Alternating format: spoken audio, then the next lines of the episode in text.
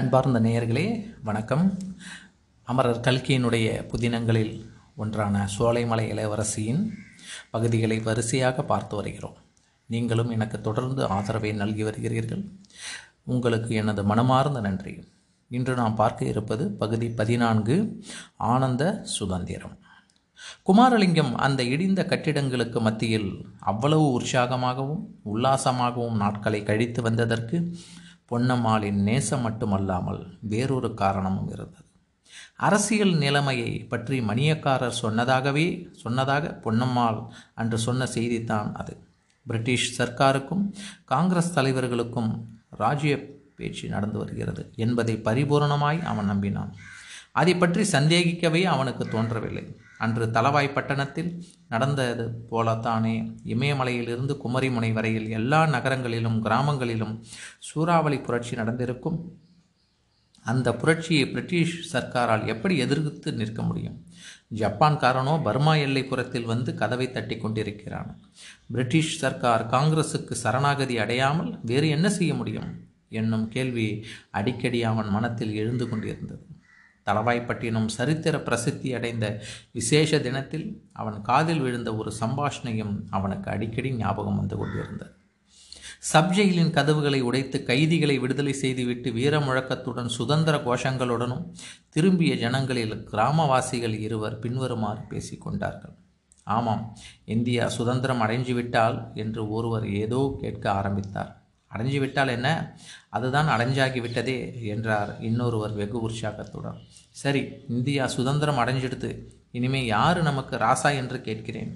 பண்டித ஜவஹர்லால் நேருவா நேதாஜி சுபாஷ் போஸா என்று கேட்டார் முதலில் பேசியவர். இரண்டு பேரிலே யார் ராசாவானால் என்ன? நேருஜி ராசா ஆனால் நேதாஜி மந்திரி ஆகிறார். நேதாஜி ராசா ஆனால் நேருஜி மந்திரி ஆகிறார் என்றார் இரண்டாவது பேசியவர். படிப்பில்லாத பட்டிக்காட்டு ஆசாமிகளின் மேற்படி பேச்சை அன்றைக்கு குமாரலிங்கம் கேட்டபோது அவன் உள்ளுக்குள்ளே சிரித்து கொண்டான். ஆனால் இப்போது அதை பற்றி எண்ணிய போது அவர்கள் பேச்சு ஏன் உண்மையாகக்கூடாது என்று அவனுக்கு தோன்றியது. ஜவஹர்லால் நேருவும் சுபாஷ் சந்திரபோஸும் இந்தியாவின் ராஜாவாகவும் மந்திரியாகவும் வராவிட்டாலும் குடியரசின் அக்கிராசனாகராகவும் முதன் மந்திரியாகவும் வரக்கூடும் தானே அப்படி வரும்போது மணியக்காரர் சொன்னது போல் இந்திய குடியரசு சர்க்காரில் தனக்கும் ஒரு பதவி ஏன் கிடைக்கக்கூடாது? கிடைக்காமல் இருந்தால்தான் ஆச்சரியமே தவிர கிடைத்தால் அதில் ஆச்சரியம் ஒன்றும் இராது இப்படிப்பட்ட எண்ணங்கள் குமாரலிங்கத்துக்கு குதூகலத்தை அளித்ததோடு ஓரளவு பரபரப்பையும் உண்டாக்கி வந்தன. பொன்னம்மாளை தினம் பார்த்தவுடனே இன்றைக்கு ஏதாவது விசேஷம் உண்டா? காங்கிரஸ் விஷயமாக அப்பா ஏதாவது சொன்னாரா? என்று அவன் கேட்டு கொண்டு வந்தான். ஆனால் முதல் நாள் சொன்ன செய்திக்கு பிறகு பொன்னம்மாள் புதிய செய்தி எதுவும் கொண்டு வரவில்லை. உங்கள் ஊருக்கு பத்திரிகை வருவதில்லையா? என்று ஒரு நாள் குமாரலிங்கம் கேட்டதற்கு பொன்னம்மாள் வராமல் என்ன? எங்கள் வீட்டுக்கே பத்திரிகை வந்து கொண்டுதான் இருக்கிறது. ஆனால் மகாத்மா காந்தி சொல்லிவிட்டார் என்று எல்லா பத்திரிகைகளையும் நிறுத்திவிட்டார்களாமே அதற்கு புறந்தான் வருகிறதில்லை என்றார் புரட்சி திட்டத்தில் மற்றதெல்லாம் சரிதான். ஆனால் பத்திரிகை நிறுத்துகிற காரியம் மட்டும் சுத்த பிசகு. என்று குமாரலிங்கம் தன் மனதுக்குள்ளேயே சொல்லி கொண்டான். குமாரலிங்கம் சோலைமலை கோட்டைக்கு வந்து ஒளிந்து கொண்டு பத்து நாளைக்கு பிறகு சோலைமலை கிராமத்தில் ஒரு அதிசய சம்பவம் நடந்தது. அதை பார்த்த அந்த கிராமவாசிகள் எல்லாரும் திடுக்கிட்டு திகைத்து போனார்கள்.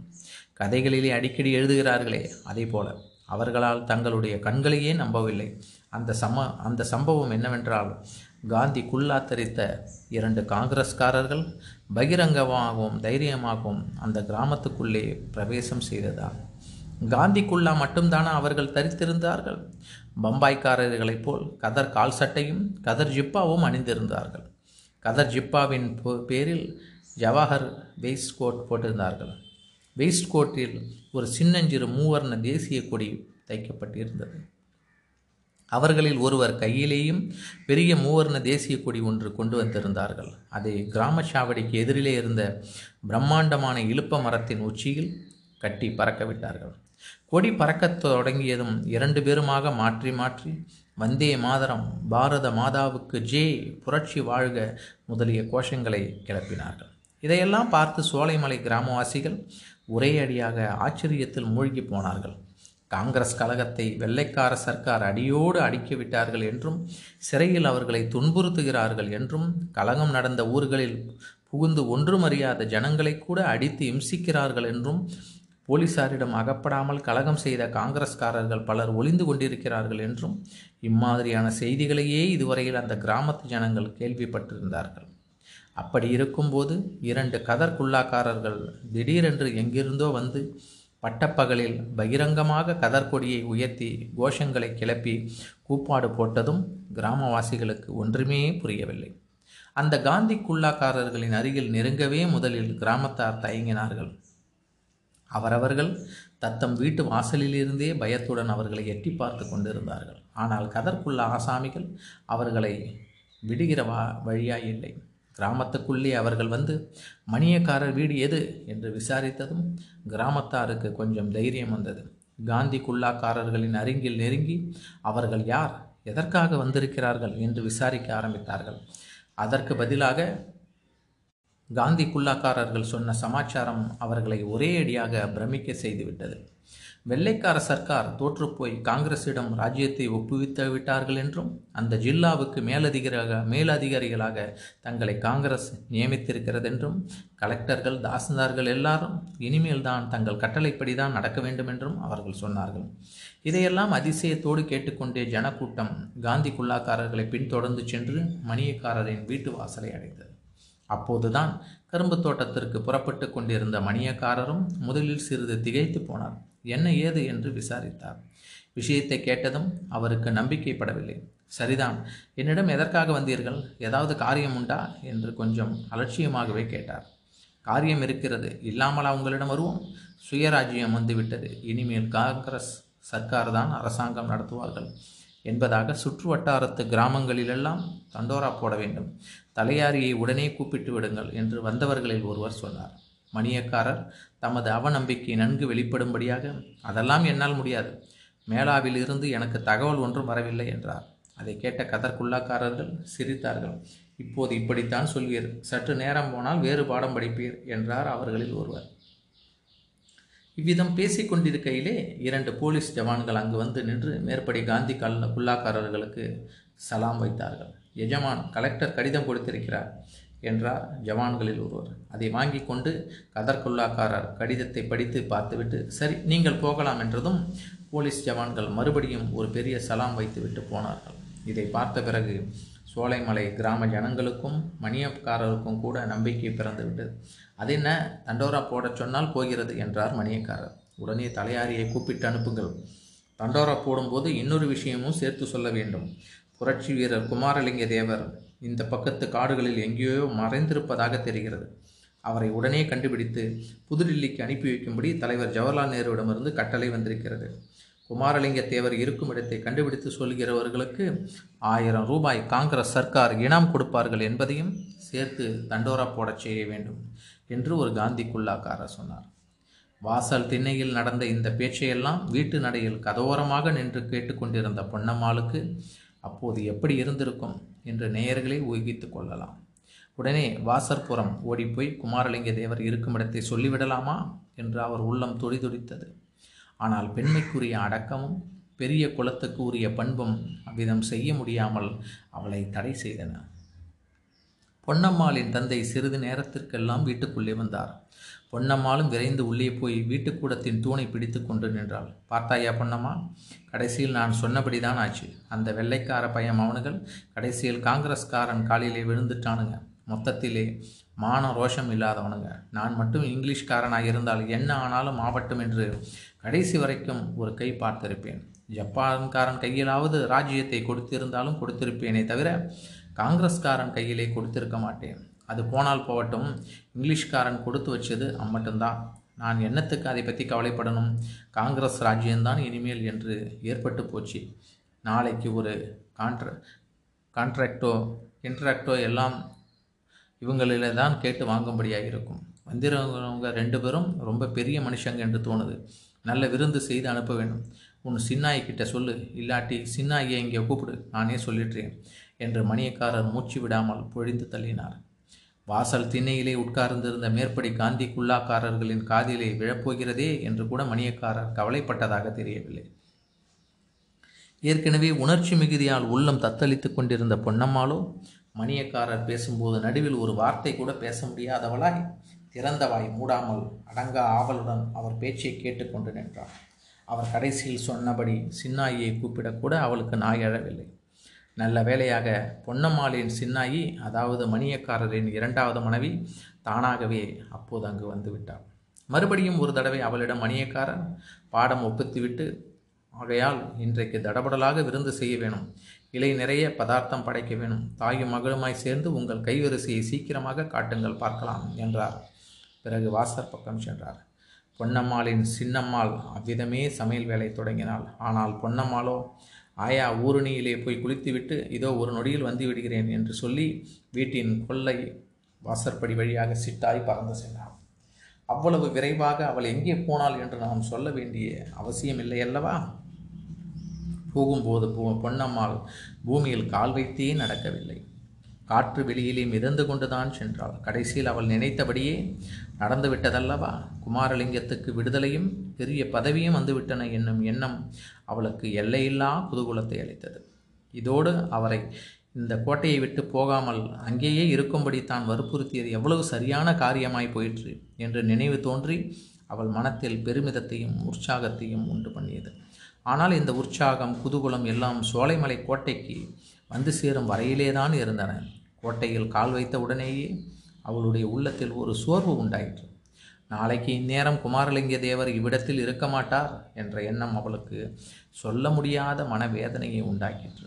ஆனால் குமாரலிங்கமோ பொன்னம்மாளை சற்று தூரத்தில் பார்த்ததுமே வா பொன்னம்மா வா. இன்னைக்கு ஏது இவ்வளவு சீக்கிரம் வந்து விட்டாய்? வந்தது என்னமோ நல்லதுதான். வா என்று உற்சாகமான குரலில் வரவேற்றான். பொன்னம்மாள் சற்று அருகிலே வந்ததும் என்ன கையிலே ஒன்றையும் காணோம்? பலகாரம் சிலகாரம் ஒன்றுமில்லையா?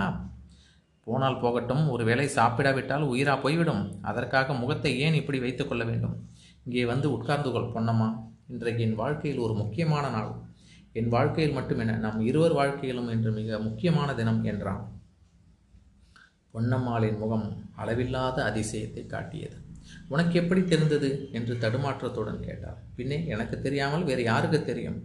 பாட்டு இட்டு கட்டியது நான் தானே என்றான் குமாரலிங்கன் பாட்டா என்ன பாட்டு? என்று பொன்னம்மாள் வியப்பும் குழப்பும் கலந்த கேட்டாள் இங்கே வந்து என் பக்கத்தில் சற்று உட்கார்ந்து கொள் சொல்லுகிறேன். என் பாட்டனாருக்கு பாட்டனார் பெரிய கவிராயர் தெரியுமா பொன்னம்மா சென்னிக்குளம் அண்ணாமலை ரெட்டியாரின் காவடி சிந்துக்கு போட்டியாக அவர் காவடி சிந்து பாடினாராம்.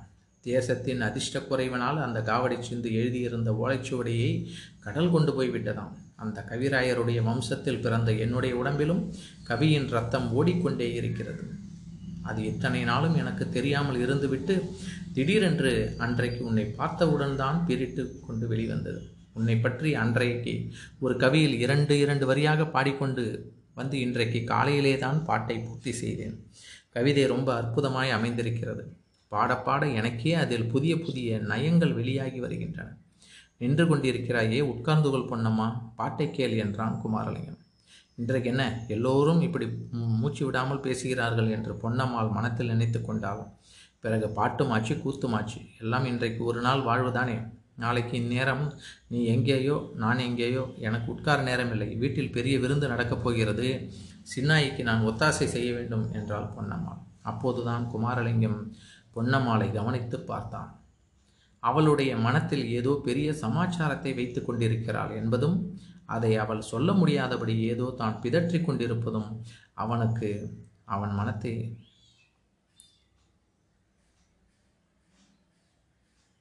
பிதற் அவனுக்கு உடனே தெரிய வந்தன.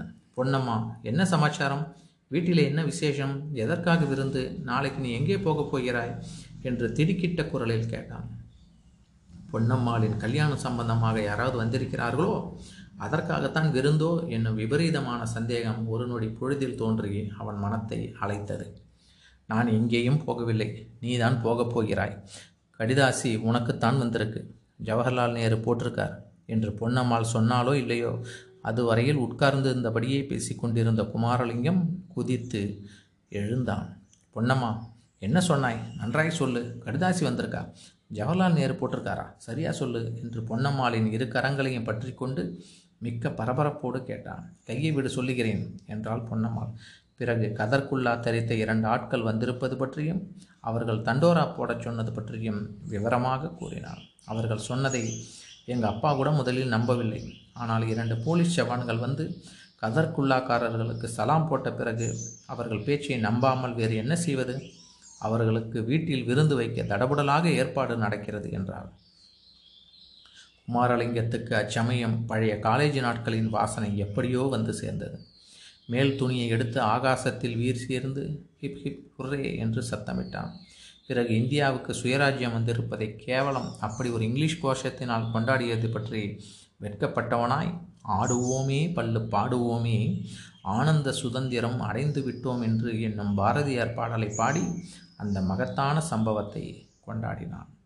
மேற்படி பாரதியார் வரிகளைத்தான் எத்தனை நூறு தடவை அவன் ஏற்கனவே பாடியிருக்கிறான். எத்தனை ஆயிரம் தடவை பிறர் பாட கேட்டிருக்கிறான். அப்போதெல்லாம் ஏதோ வெறும் வார்த்தைகளாயிருந்த பாட்டு இப்போது பொருள் ததும்பி விலகிற்று உண்மையாகவே பாரத தேசம் சுதந்திரம் அடைந்து விட்டது அந்த ஆனந்த சுதந்திரத்தில் தனக்கும் விசேஷமான பங்கு உண்டு.